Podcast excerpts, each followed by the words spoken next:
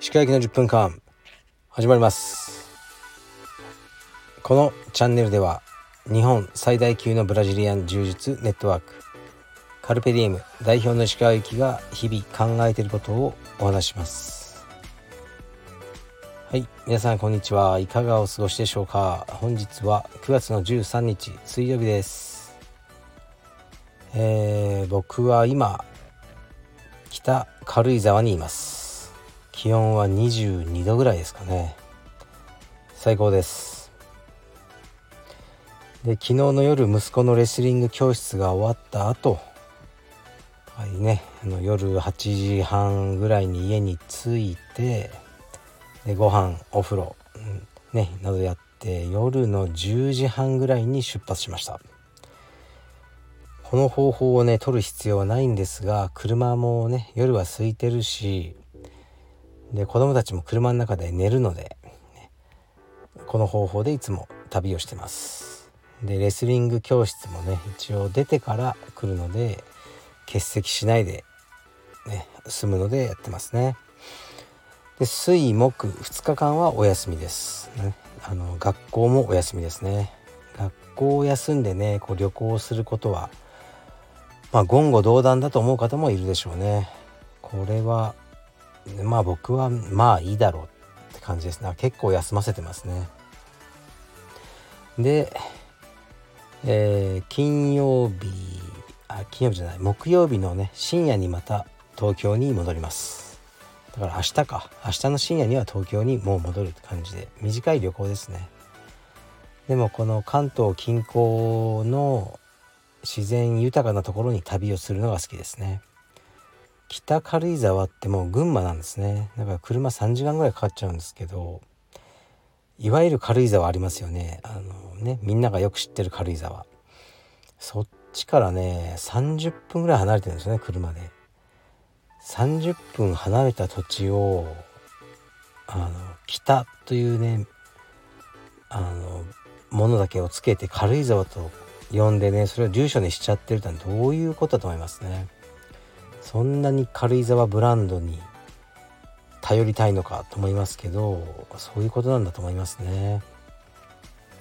北軽井沢ってね全然軽井沢じゃねえだろうと思うんですけどまあそうなってますね。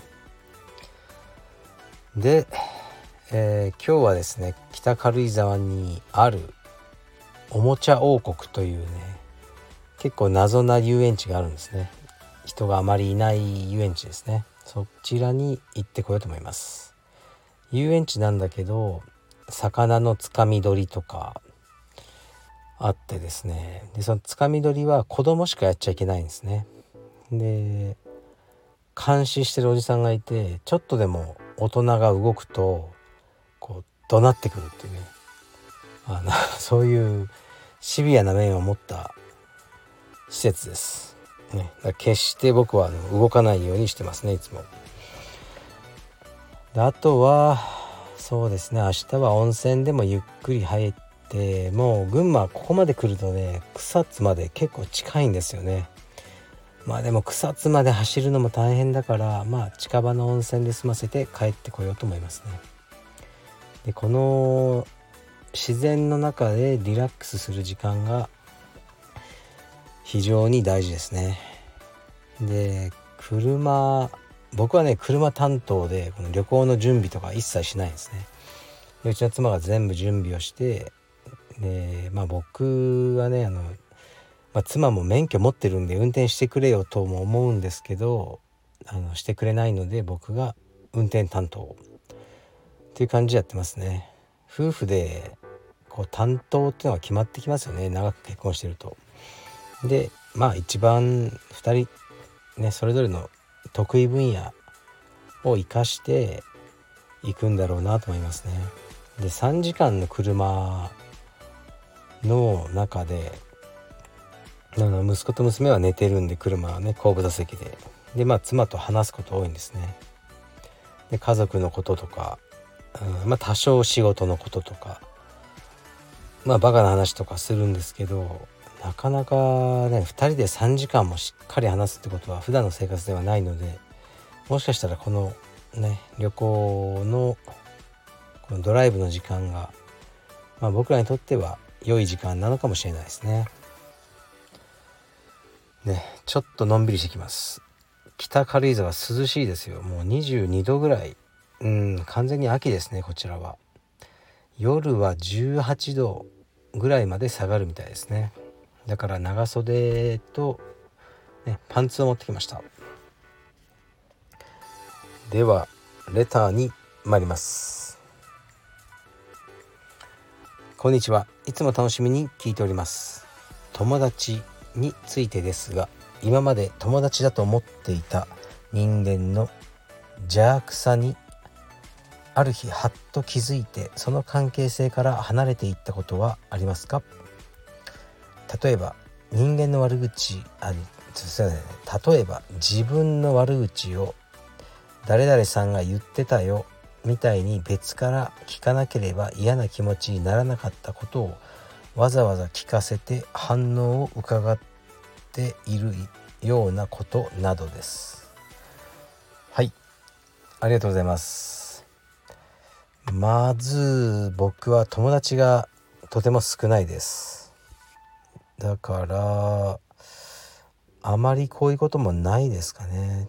友達って作るものじゃないじゃないですかもともと。作るとか離れるうんなんかいつの間にか友達になっているっていうのが友達の形だと思うんですね。だからいつの間にか友達じゃなくなってるってことはありますよね。意図してこの人から離れようとか僕はあまり思ったことはないですかね。邪悪さ。うんまあ結構ね邪悪さもね、まあ、人の金をパクるとかじゃなければ何でも可愛いと思えるタイプですね僕は。まあ可愛いなって。だから、まあ、少しがっかりすることとかはねたまにあるけどそんなに離れようとかはないですかね。例えばまあお金の使い方とかがすごいなんだろう。ままあケチ。僕から見るとケチだな。お金持ってるのにそこでそれを出すの渋るんだとか、まあ、邪悪じゃないですよ全然。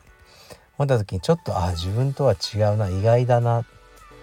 と思ってまあなんかお金をつうんお財布を出し合うようなところに行きづらくなるとかねそういうのはありますよね。ちょっとやめとこうみたいなはあるけどそんなに、ね、この人から離れようっていうのは僕の経験ではないですね。でまあ誰しもがねあの人格者だと呼ぶ人がいるんですよ僕の周りに。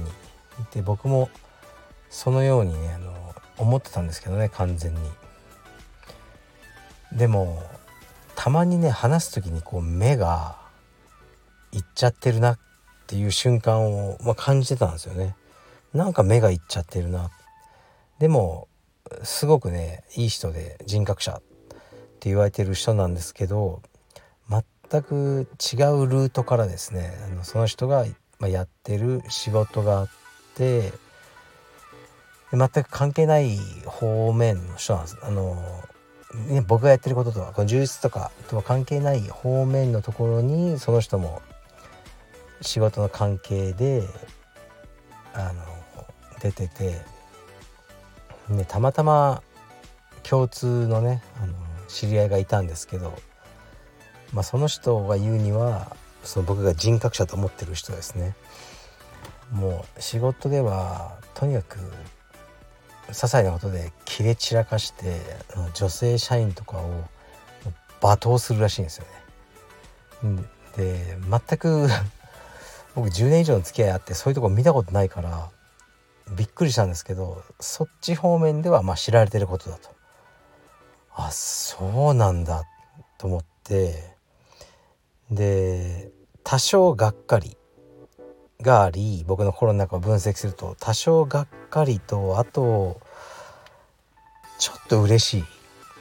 うんなんかあの怖い目をいつも感じたのでそれが当たってたんだなっていうちょっとの嬉しさがありましたね。まあそれだけですね。うんその話も聞かなければね僕はそうそれに気づくことも多分なかっただろうしこれからの付き合いも僕に対してね罵倒とかしてこない限りはまあ変わらないしその人がねその会社関係でね他他人を罵倒してるってことを聞いたからといってねそれをねあのね何々さんそれは良くないですよとか僕別に言わないですし何の関係も変わらずまあ続いていくのかなと思いますね。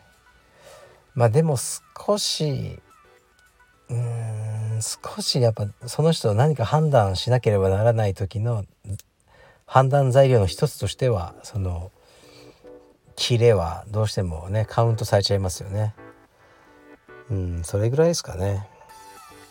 うんまあそれとは全く別の問題で誰々さんがあのね石川さんの悪口を言ってたよってねこれ本当言ってこないでほしいですね。